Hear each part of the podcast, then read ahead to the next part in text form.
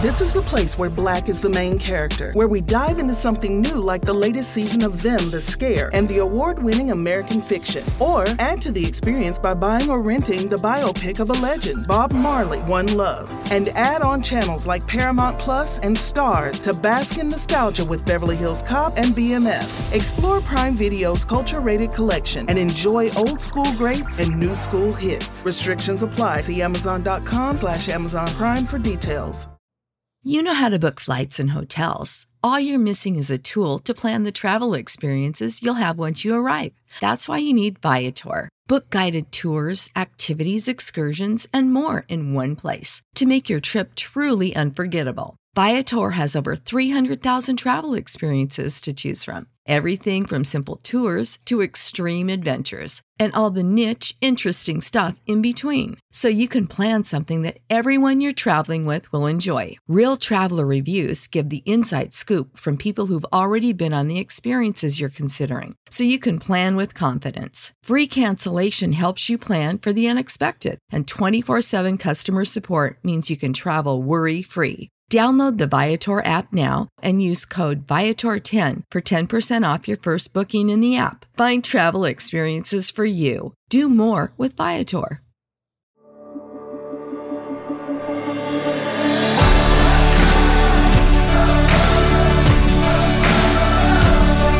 Welcome to the Gravity Leadership Podcast.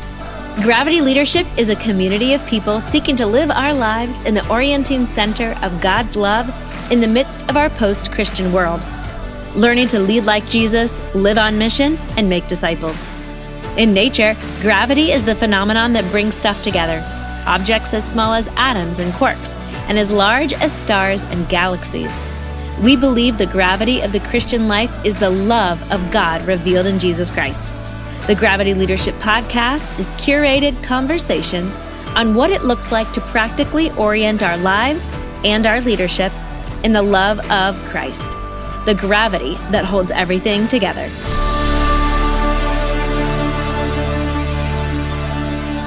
Hey, friends, it's the Gravity Leadership Podcast. Uh, I'm Ben. This is Matt. Ben. Yeah, all right, we're all here.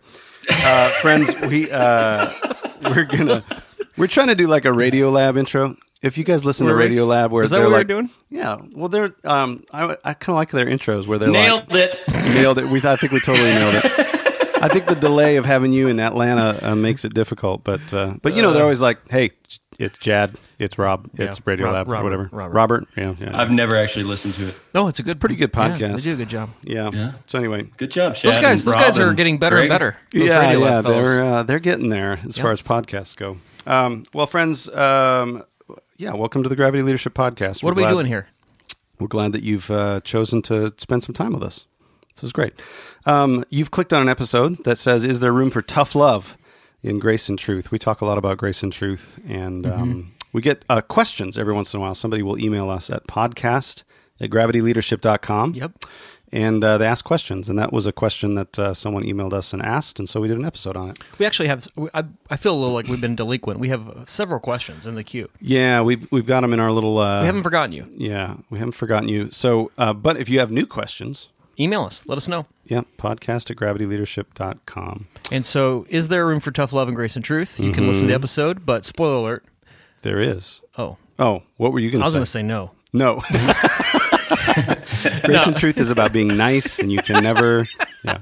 Well, it depends on what you mean by tough love. I think we we probably nuance it. We tend to do that. Yeah. So, um, Let's get to the episode. What do we, what do we get got? to the episode, any but first, yeah, two announcements. Uh, we're Yeah. booking. We're still booking workshops for 2020. We've got several are. conversations going there. Um, Hardman, say a little bit more about that. What are, what are workshops? What are we doing there? Yeah, we're booking workshops, and they're great, and you should book one. Yes. uh, we're we're doing the Enneagram workshop, which we just finished a series uh, on the Enneagram, a mini series on the Enneagram. If that tickled your fancy or was interesting to you, Yes. uh, we would love to come out and uh, spend some time with your team and talk to you about that. Yep. Uh, we're doing uh, parenting in grace and truth, Mhm. which uh, tackles some of the kind of issues that we're going to actually talk about today. Yep. Is there room for Yes. tough love in parenting in grace and truth, Matt? Yes. I mean, no. No, Oh, no, see? there's not. maybe. maybe. Uh, Uh, yeah, and so we're doing those workshops. We're booking those for 2020, and uh, have a lot of places that we're kind of already going to and heading to. It's going to be a fun year. Yep, it'll be fun. Um, and then uh, don't forget about our membership uh, community on Patreon. Um, that's a way if you appreciate this podcast, if you uh, want to partner with us in the work, um, that's a way for you to support us. And there's also some really cool perks uh, that we've got uh, on that platform, including the Practitioner podcast, which is a lot of fun. We just did. Uh, I think the latest episode we released of the Practitioner podcast is "I've made a huge mistake." Part two. Yep, there's a lot of them though. This is this will not be a mini series, Yeah, this will be a maxi series. a macro series. Uh, yeah, we're going to talk uh, more and more about it. But the practitioner podcast is uh, where we can share a little bit more intimately, a little bit more deeply with a with a kind of a smaller community uh, of those who we know are kind of with us in Yeah. this uh, in this journey. And so, if that interests you, um, there's also you can get free access to all of our um, online courses. We've got a number of those Yep. um, that you get free access to if you um, support us at thirty dollars or more a month. Uh, but there's all kinds of uh, interesting goodies there. So, so uh, for the workshops, go to gravityleadership.com/workshops. Uh, for the membership community, go to patreon.com/slash gravity leadership. And prepare your ear and you holes. guys are heading. You guys are heading to St. Louis next week for some consulting too. Yeah, a couple hours south. yeah. south By of the St. time Louis. this comes out, it will be this week. Yeah, Yep. we're leaving uh, Thursday. We'll, we're going to be down Okay. there working with a church uh, in Missouri. yeah, it's gonna be great. Yeah, I've be been fun. coaching the the senior pastor there, and they're doing some amazing work. So Yeah, it's gonna be a lot of fun. yeah, Awesome. That's fun. that that's also something we do consulting. Yep. So if you're interested in that, check it out. All right. We'll put all that stuff in the show notes, friends. Uh, anything else to say? No. All right. En- enjoy, enjoy this the episode. episode. Yep. Yeah.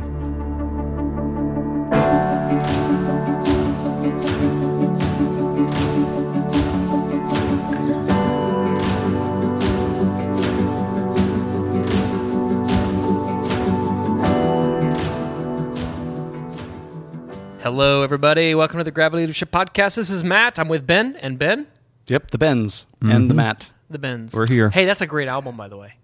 Oh yeah, Radiohead. The Bens. I know what you're talking about. They named it after us. Yep, they did. I think there was a They D did. in We there. were. The, yeah, the bends. It's Oh. the it's was a the D in disease. Oh. you get or the condition you get when you come up from the deep places of the ocean too quickly.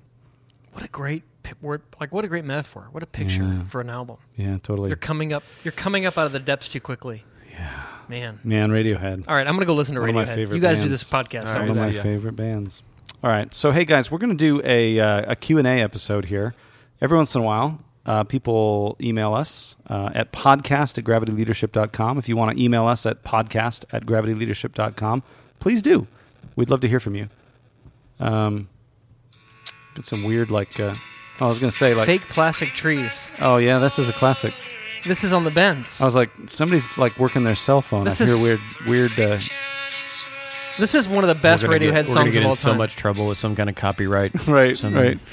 That was just playing in the song. restaurant that we're in. So we the didn't. the just so you know, we didn't press play on that.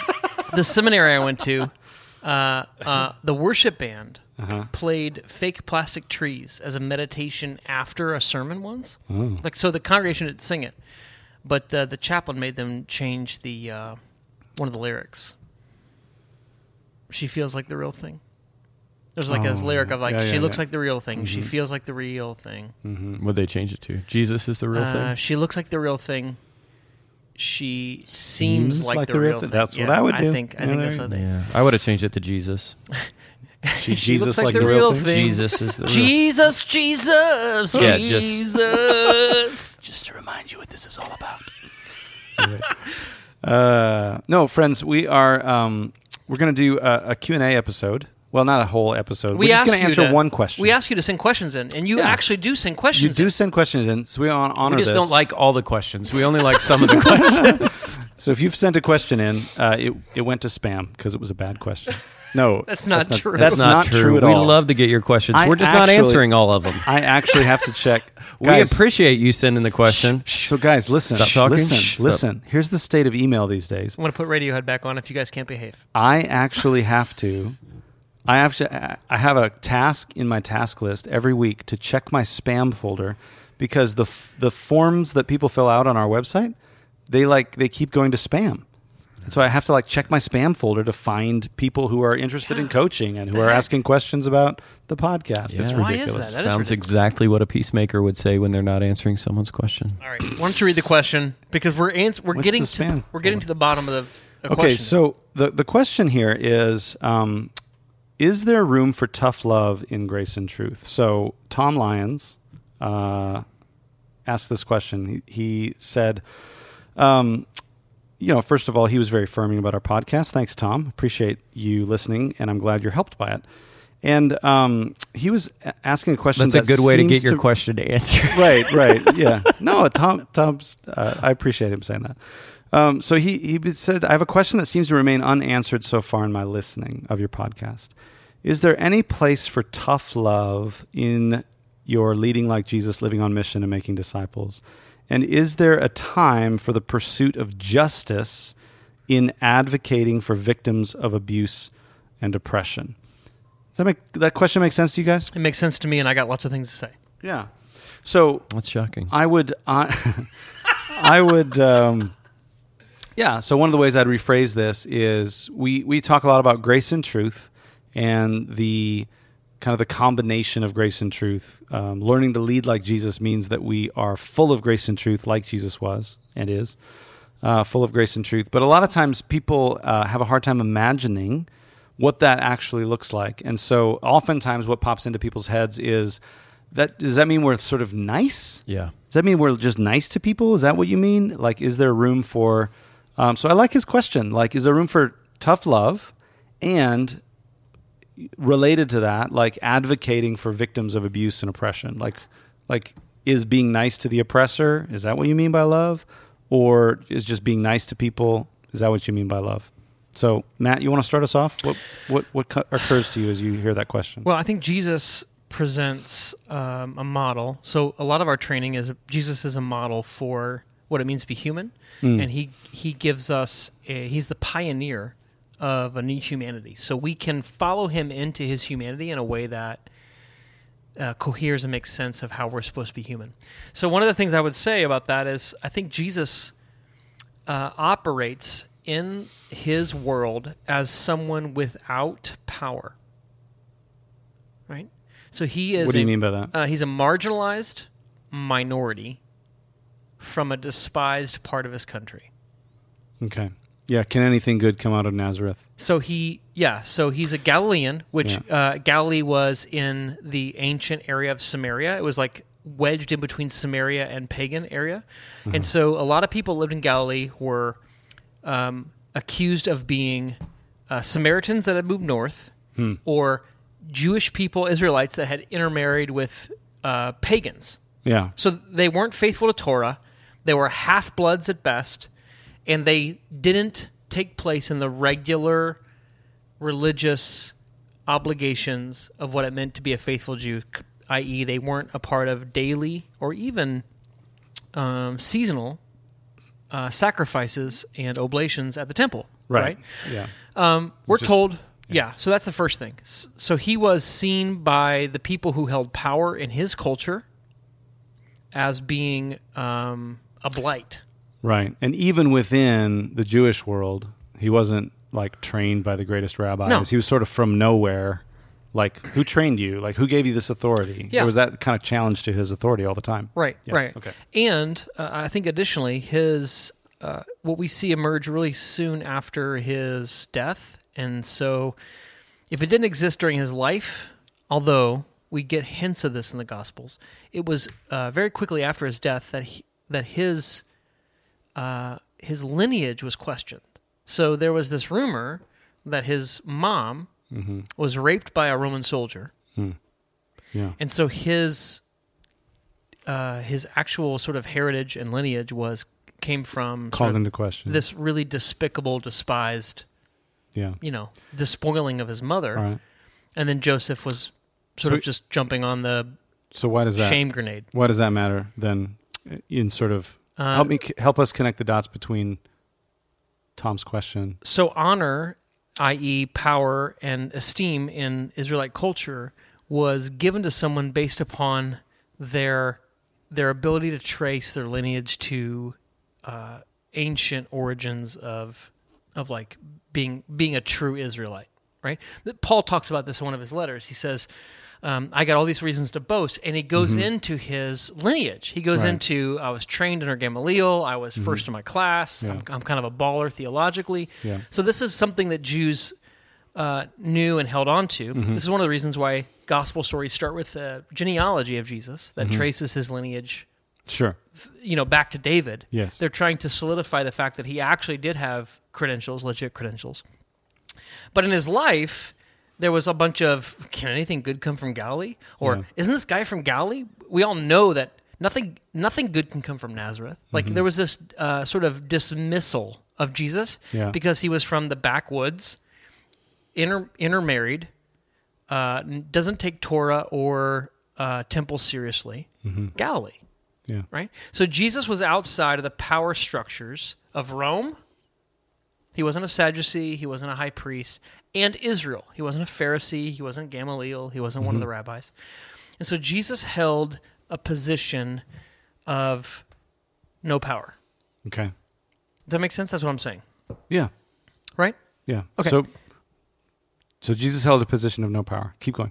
So this this I think this matters um, for at least the three of us because as white dudes in America, uh, we hold cultural and social power in our country. Like our country is founded on the fact that uh, that our ethnicity is superior to every other ethnicity. Right.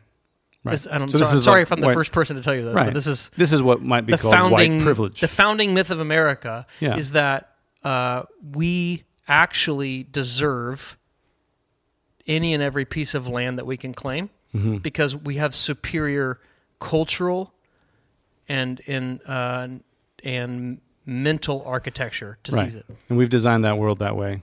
Great. Yeah. So anyway, uh, Jesus then speaks as a marginalized, powerless person um, to other marginalized, powerless pre- people in what we would what we would typically think of as grace and truth. So he's calling people in. He's he's empowering them.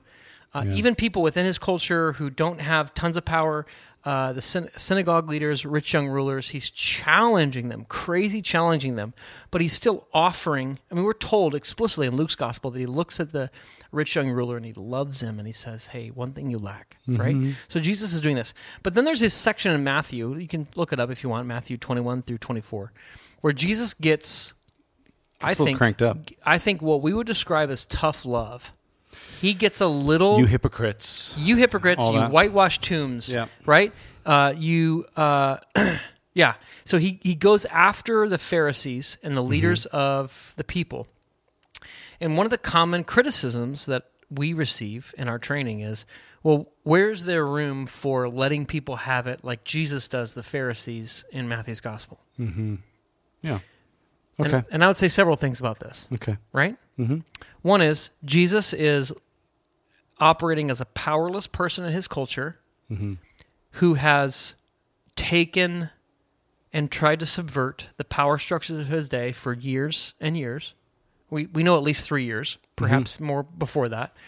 He is approaching his death, and he mm-hmm. knows it. And so he speaks plainly about why their addiction and, and commitment to the kind of power they have is leading to their destruction. Yeah. Yeah. It's sort of a uh, a last ditch effort. Like get out of the street. There's a car coming. Yeah, You know. and he's operating in sort of this prophetic tradition of Israel where prophets who are opposed and marginalized are Right. speaking truth to Jeremiah. yeah That kind of tradition. Yeah, yeah, yeah, that kind of tradition. Um, and so I would say like yeah, if you find yourself as a marginalized person who is outside uh, power structures and you've been witnessing and subverting them obliquely and prophetically for years and you are approaching your own sort of termination or demise, mm-hmm. then yeah, speak plainly, speak truthfully. And you may you may not even be approaching it. You may just have been living under it your whole life and you may know I mean none of us many of us don't know when we're going to die.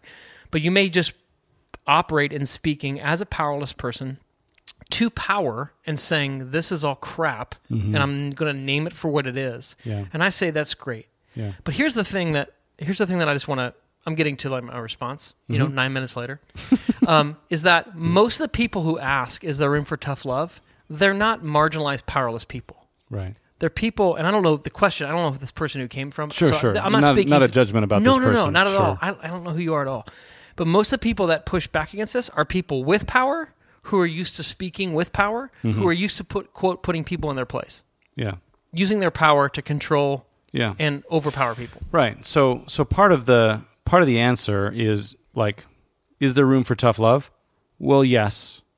But, right? So there's this asterisk that we're talking about where it's like part of the part of what needs to be looked at here is what are the power dynamics in this relationship, right? That matters a lot. That seems to matter a lot. Right. So if I'm if I'm a marginalized person, um, tough love might look different than if I am a powerful person. And it Yeah. needs it needs yes, to but that's look not different. suggesting that if you're not a marginalized person, you can't speak to power in any way. No, we so- need people who actually have power to speak to power. Also, right? the you way- would agree with that, the correct? Way, the way Paul does Mm-hmm. that in Corinth is that he he has power. He's a Roman citizen. Yeah. He's got this uh, elegant sort of uh, training and pedigree. Mm-hmm. And he says in Corinth that he becomes all things to all people. We like to say that as like, hey, this is how we, be, you know, this is how we contextualize and become relevant. Mm-hmm. But what he's actually saying when he says I become all things to all people is, I haven't made myself beholden to powerful people so that I have to do what they want. yeah. He's saying, I, I have decided to remain free from being a benefactor Yeah. to any patron in Corinth so that I can call these wealthy benefactors in Corinth to account. Yeah. But he does that by not playing their game, Right. right? Yeah. He does that by subverting the entire structure they're built on Yeah. right? So I think there's, um, I think there's a, a reimagining of what it means to prophetically stand against evil and misuse of power in our culture. Yeah. I think, I mean, I've, we've talked about this, guys, even even to, even today as we've been here. I think I'm most comfortable like verbally attacking things that are wrong. And what I see, what I see Paul doing and Jesus doing, is inhabiting uh, evil, wrong cultures in subversive ways to let their wrongness and evil be revealed For what it is. for what it is. Yeah.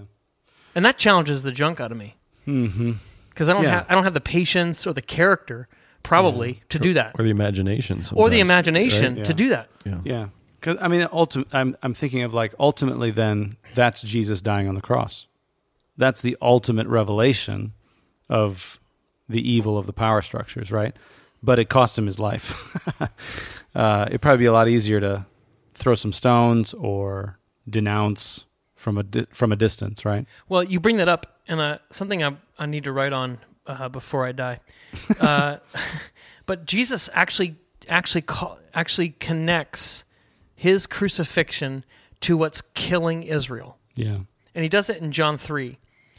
Uh, he says, "No one has gone up." This is John three thirteen. For those of you who are following along at home, no one has gone up to heaven except the one who came down from heaven, the human one, or the Son of Man. Just as Moses lifted up the snake in the wilderness, so must the Son of Man be lifted up, so that everyone who believes in him will have eternal life. And then there's that uh, you know football verse: God so loved the world, he gave his only Son. Um, and Jesus is referencing that that that story in Numbers, right, where the snakes are killing the Israelites. And they're like, "Yes, help us, help us, save us, save us." And, and Moses says, "Hey, uh, I'm gonna." God says, um, "Build this bronze snake and hold it up." And so Moses holds this bronze snake, this effigy, like builds this thing, this picture this of picture what's killing of them. what's killing you, and the Israelites stare at what's killing them,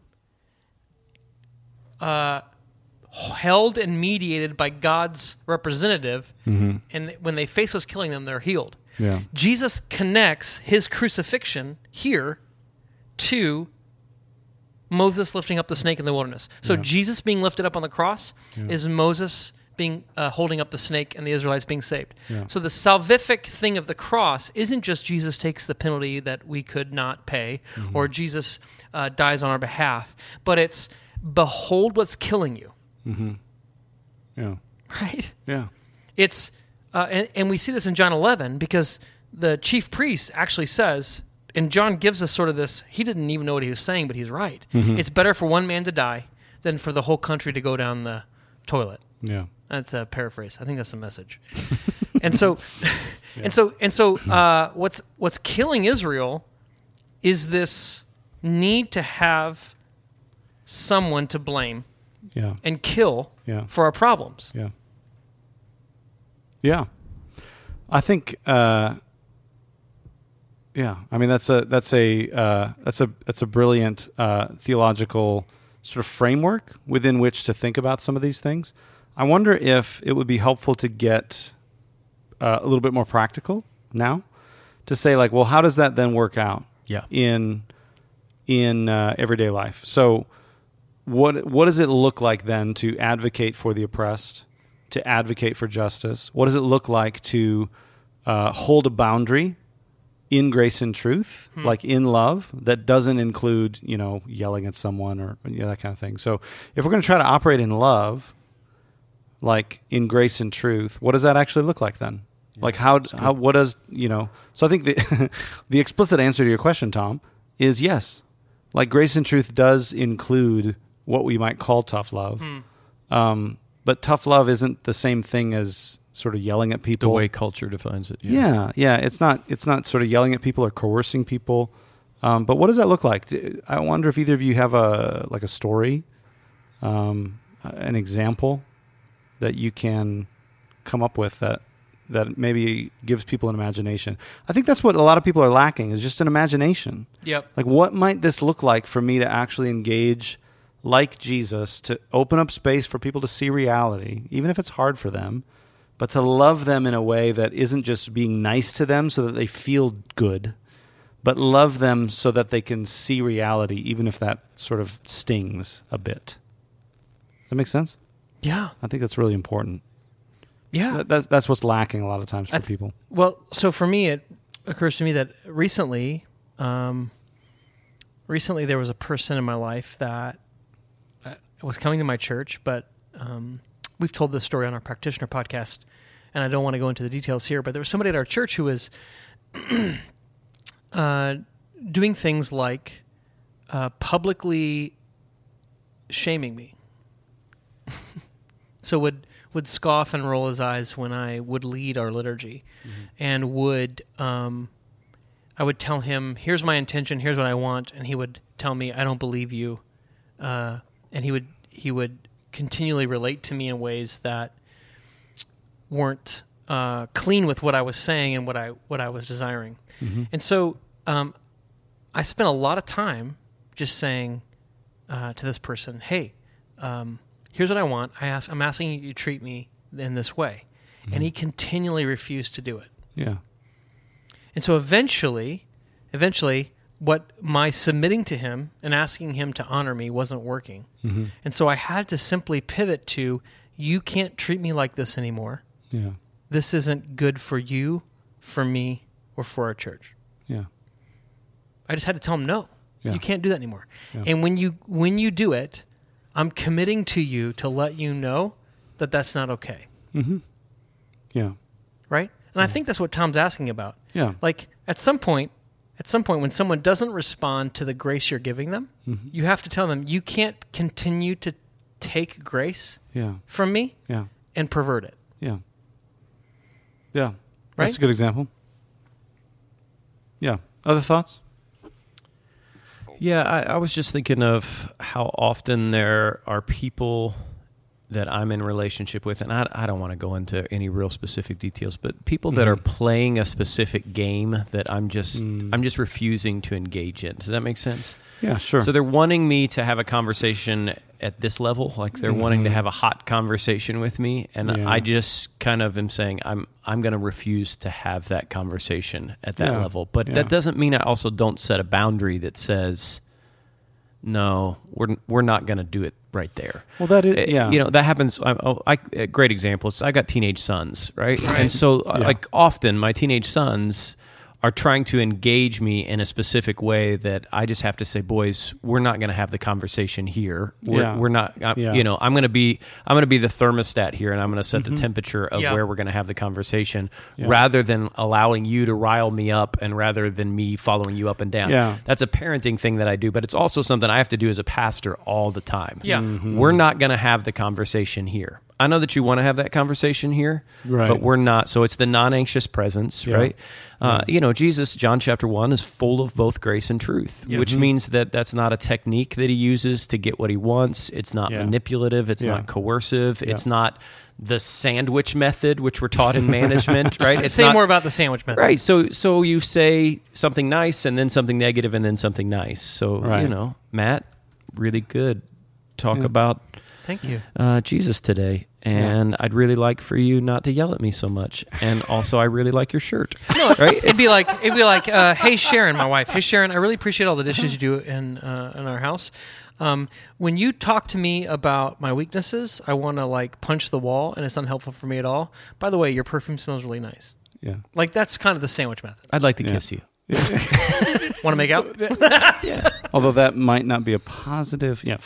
Um, no, yeah, yeah. and So- like the deposit reward kind of thing, right? Right, You got to make a certain, um, or Yeah, yeah, like yeah, I got to yeah. make a, a certain amount of deposits before I make a withdrawal, right? Where- Right. That's I, that drives me crazy when I hear that in marriages. Yeah. right? You just gotta like so if I want something from Sarah, I've gotta like manipulate my way Yes. into it and think about how many times Yeah, I have totally. to make these. De- Yeah, that- like that's that's using framework. grace and truth as a method of manipulation Yes. and control Yeah. and coercion. It's bankrupt. And and so for me, it's it's not that manipulative method of I want to get what I want. That's but it good. is Yeah. defining where the conversation is going to take place. Yeah. I'm not going to go there with you Yeah.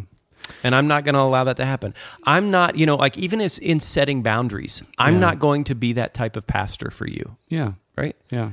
I- Being I- clear about yeah, that is like, part I- of love. Yeah. So, so for me, being able to say this is this is a really redemptive phrase. I think I've said this on the podcast before, but being able to say so, our church is growing rapidly. Like Mm-hmm. we we started a couple years ago with just a few people, and it's grown really rapidly. And I'm just realizing I can't keep track of everybody relationally right now. yeah.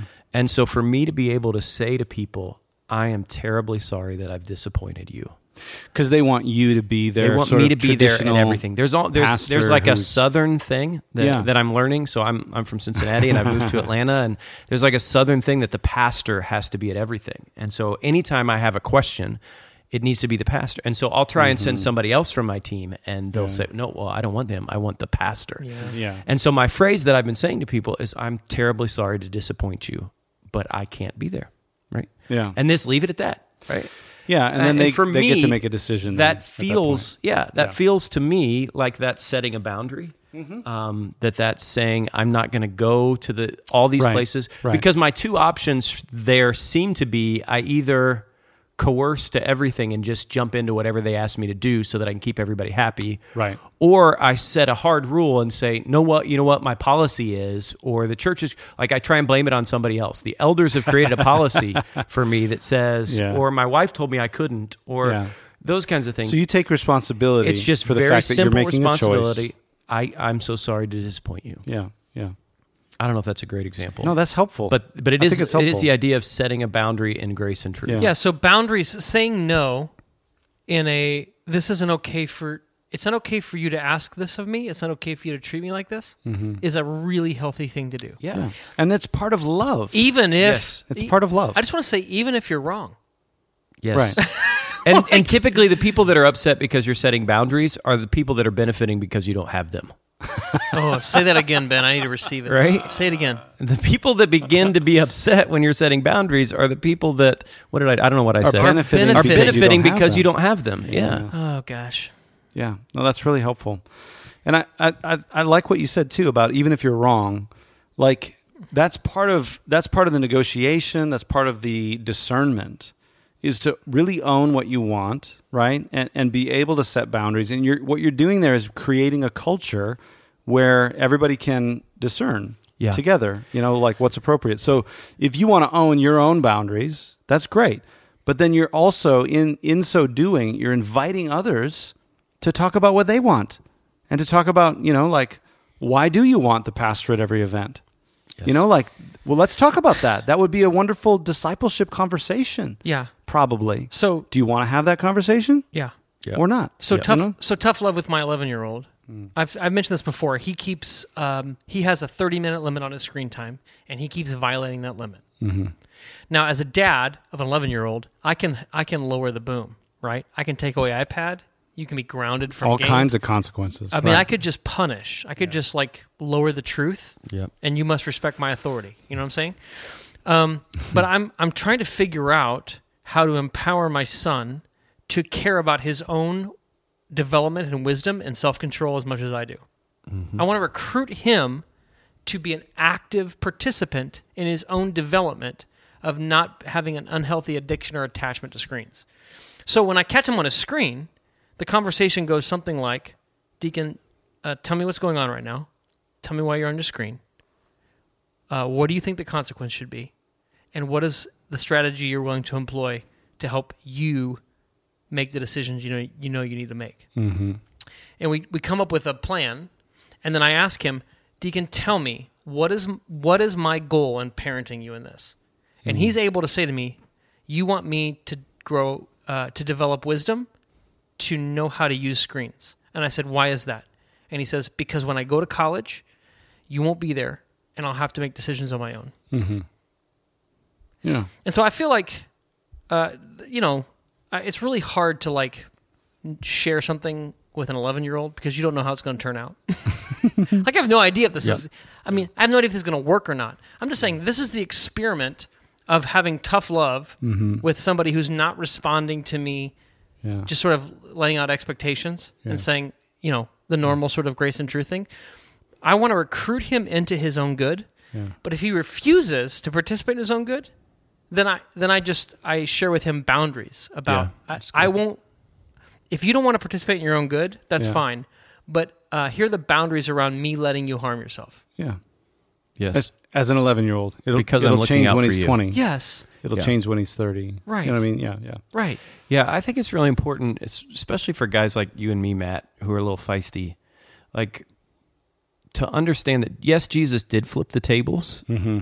But way more often than not, he didn't flip the tables. And him Right? flipping so the so tables. if I find yeah. myself in a pattern of table flipping Yeah. all the time, like Yeah. if I'm flipping tables every week, Yeah. I'm probably not living in the posture of Jesus. And yeah, Right? And I think there's there's ways that we read into that, right? Where we see Jesus flipping tables and we think, oh, he lost his temper. Yeah. he didn't lose his temper. yeah, You know, that's a prophetic, intentional act. Like he can just as easily go into the temple and look around. no, but he got and fired go up. Home. Like he got fired up in it. We're allowed He to say he got fired up in he it. got fired up, but he didn't lose his temper. You know what I mean? Like that was an intentional act. He walked into the temple, looked around, and went he didn't home. lose control. And then he went into the temple and flipped the tables in an intentional act of saying, This is a prophetic denouncement of what's happening here. Yes.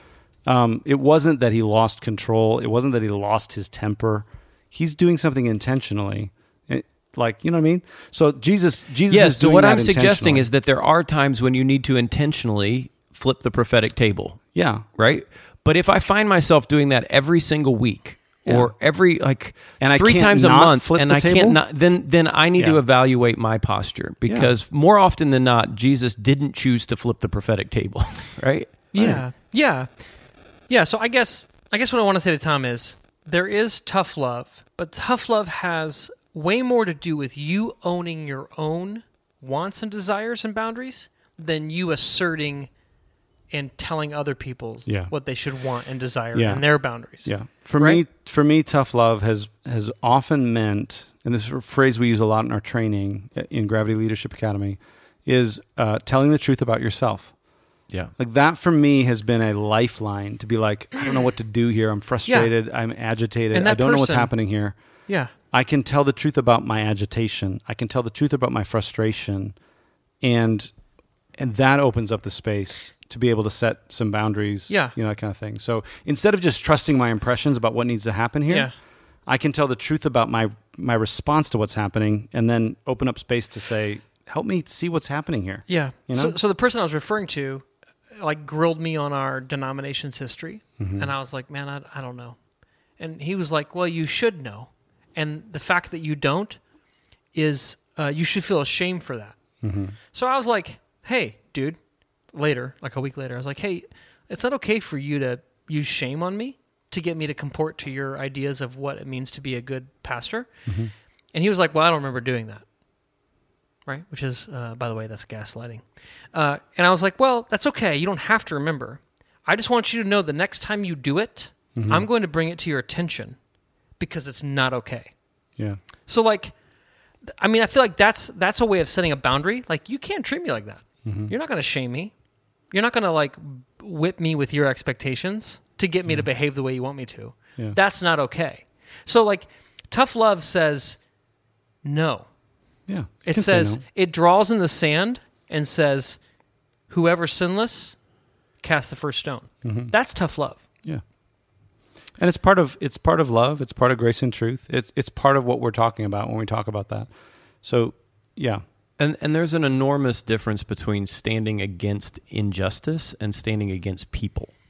I think oftentimes Sure, we dude. misconstrue Yes. those two things. And so we end up standing against people rather than standing against injustice. And I think there's a way that you can walk in grace and truth where you stand against the wrong that is happening and the Yeah. injustice is happening, even Yeah. in if even if it's happening to you, mm. without standing against the person. yeah, yeah. I think that's like. That's, but it does take wisdom and imagination, right, to walk in all of these things. Yeah, you have to process your own sort of triggering in the midst of it. Yeah. right. So if if I'm finding myself, I can't not flip over the tables. Well, hey, that's probably not prophetic. That's probably you just getting. And it's probably not so much about the other person as it is about us, right? That's right. So you got to process that, um, but that that that still leaves space uh, to be able to to to be able to speak plainly. You know? And this is Still where space. this is where communal discernment's so helpful to have friends Yes. to be able to say, I I want to I want to flip the tables right now. Like I'm Totally. I am so angry with this person Yeah, or I'm so angry with this situation and I don't have an imagination for what grace and truth looks like. Yes. Help Yeah. me help me walk in this. This is what Willard says. We've had those conversations between the three of us often. I, Yeah, I've, I mean, we've we've talked about our anger recently on the practitioner podcast, Ben. Yeah. You and I. Yeah. This is a, uh, I don't know, just something I'm I'm, super angry with you right now. This is something I'm. This is something I'm really acquainted with. out.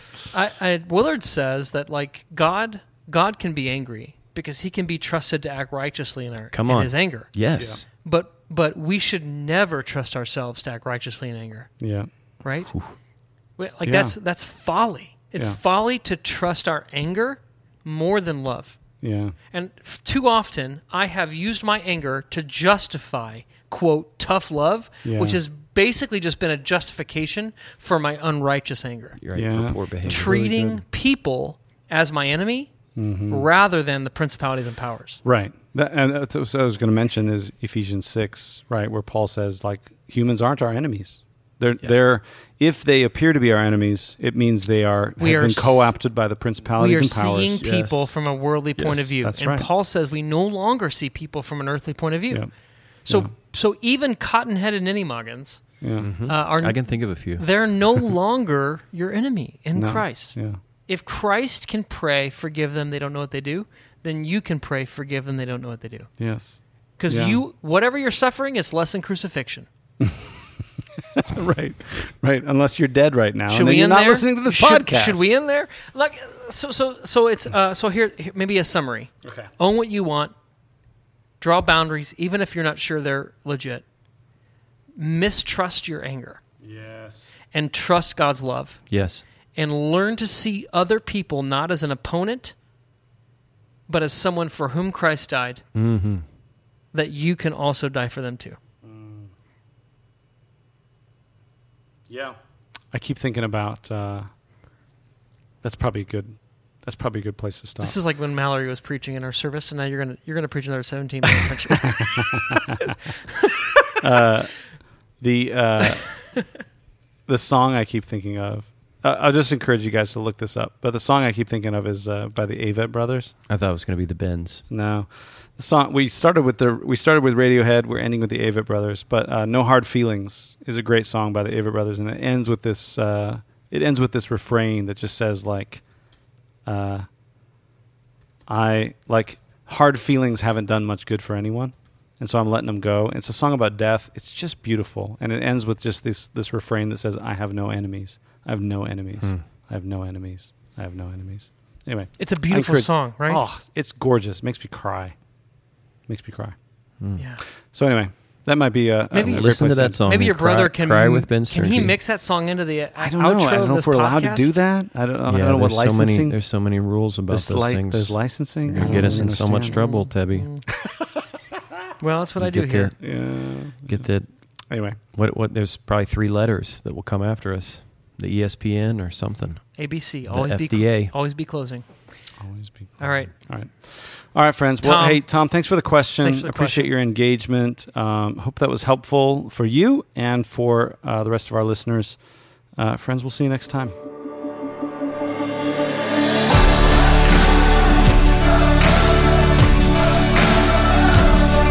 Thanks for joining us for this episode of the Gravity Leadership Podcast. If you enjoy learning from this podcast, please be sure to show your support by rating, reviewing, and subscribing on iTunes. Be sure to share with your friends on social media too. And we would love to hear from you, so please email us at podcast at gravityleadership.com. You can join our online community for free at gravityleadership.com slash join. You'll get our latest content delivered straight to your inbox, as well as an email most Fridays with curated links to articles we found interesting or helpful. To join us, go to gravityleadership.com slash join.